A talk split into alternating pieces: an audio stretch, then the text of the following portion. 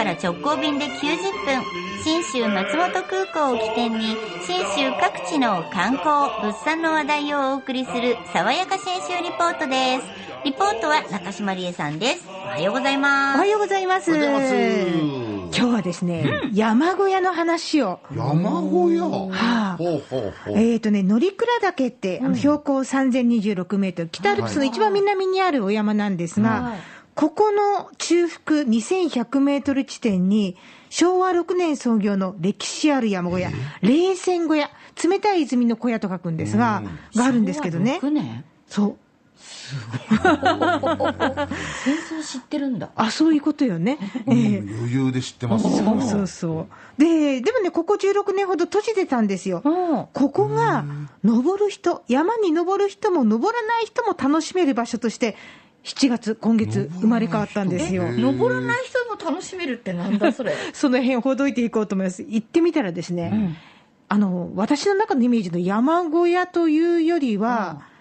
ペンションとかプチホテルって感じの作り。あの、部屋はベッドの個室だったりとか、あの、二段ベッド。をあ、今写真見てもらってるんですが、6人分の。とにかくね、部屋が明るい、広い、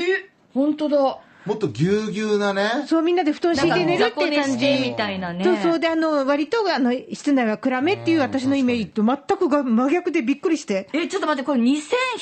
トル地点にこんな建物があるってことその通りです。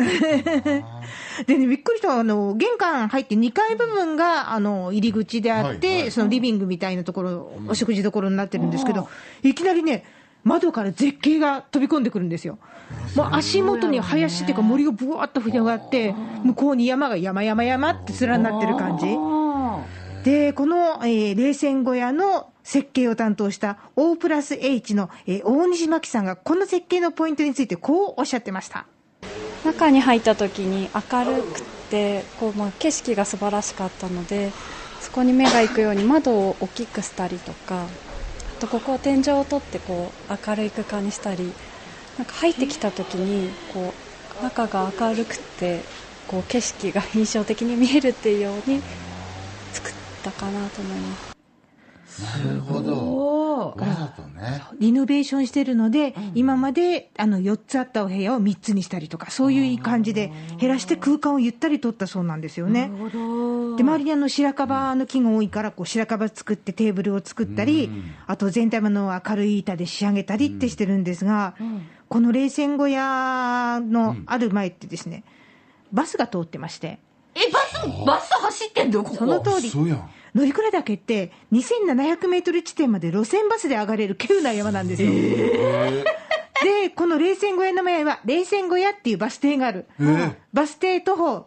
3秒。えー目の前ってことじゃん。その通りなんですよ。だから登山じゃない人も泊まれるなるそう、その辺のことについて、冷泉小屋代表の村田十一さんがこんな話も聞かせてくれました。あの2100メートルなんて本当に真剣に登らないと経験できない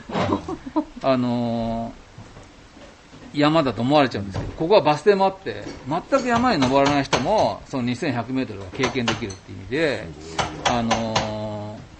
実は山登りの人よりも山に登らない人の方がメインターゲットになるんじゃないかなとちょっと思ったりとかしています。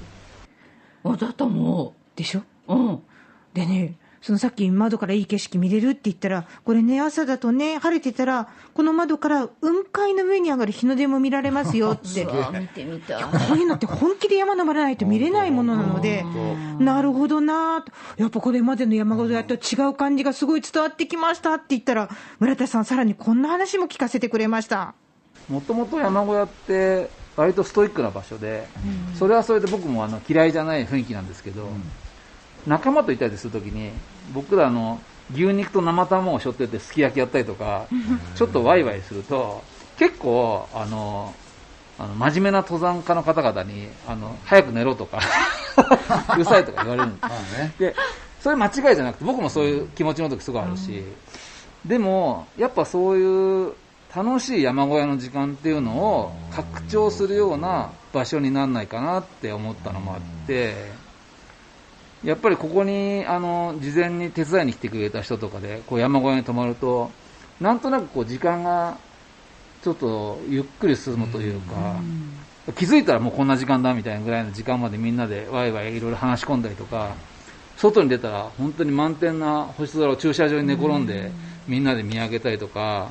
ぱり普通の山小屋ではあんまり経験できなかったようなことが経験できたりするっていうのも、あのいろいろ人いろんな人に来てもらったことによってあのだいぶ分かってきて、でそれを山に登らない人にも経験してもらえるといいかなっていうのが、まあ、なんとなく今思ってることだったりしますね。確かに。8時9時消灯ですもんね山小屋なんてですよね。朝早く起きて登るから、それは当然のことでしょうしね。だから、あの、わざわざその消灯時間、この時間って決めずにいらっしゃるそうなん珍しいですよ。山小屋だな。へでもこれ、建てる時の材料運ぶの大変だったでしょうね。えいや僕思ったんですけど、うんババスが走るって聞いてたとはいえ、車で運んでベしかもねッドとかこれ運んできたんでしょ建築技術がやっぱ上がってんじゃないですか。僕山小屋でこんな窓でかいなんて、ねありえないよね。それとかでね窓なんてちっちゃいのが当たり前でしたもんね、うん今丈夫になってんだろうないやー、本当にいろんな恩恵を受けられる。本当ですね今生きててよかったって感じなんですよ。行ってみたい恩恵といえば、この冷泉小屋って名前の通り、冷たい泉、道挟んで、そのバス道路挟んで向かいに、コンコンと冷泉が出てるんですよ。すごい。その水飲めるんだ超冷え冷え。あ、飲めるというよりも、お風呂に使う感じかな。えーその辺の話をね、えーさらに村田さん聞いてきました。その冷泉をなるべく、あのー多く使うというか、まあ、使い倒してお風呂にしたりとか、でもう温度も低いんで、それはあの飲み物冷やしたりとか、冷蔵庫代わりにしたりとか、あとは水量が安定しているので、水力発電をやったりとか、なんでエネルギーに関しては、あのーあんまりその今までの従来のように発電機をガソリンで燃え回したりとかするよりは、あの大きなバッテリーを使って、そこにあの太陽光であるとか、水力であるとか、あの貯めていく方式を最終的なゴールにしたいなと思って今考えてます。ああなるほど。まあ、現状はまだね、間に合わないから、とにかくやれるところからやっていって、いつか完成するかどうかわかんない。ずーっと変化し続ける山小屋、あの、ガウディのサグラダ・ファミリアみたいな感じですね。って笑ってらっしゃったんですよね。い。や北の国からの五郎さんちですよね。あ、そうかそうか、まそっちの方もあるんですよね。まあ、あの、その取り組みエネルギーに関して言うと、あの、乗鞍高原と乗鞍岳のエリアって、国立公園初のゼロカーボンパークでもあるので、まあ排出する二酸化炭素をゼロにしようという取り組み、そういったところもしっかり考えてらっしゃるんですよね。すごいね今までと違う山小屋体験、ぜひチャレンジしてください。乗鞍岳冷泉小屋への旅の玄関口も、新州松本空港です。福岡空港から FDA 富士ドリームエアラインズの直行便が90分で、1日2往復結んでます。爽やか新州リポート、中島理恵さんでした。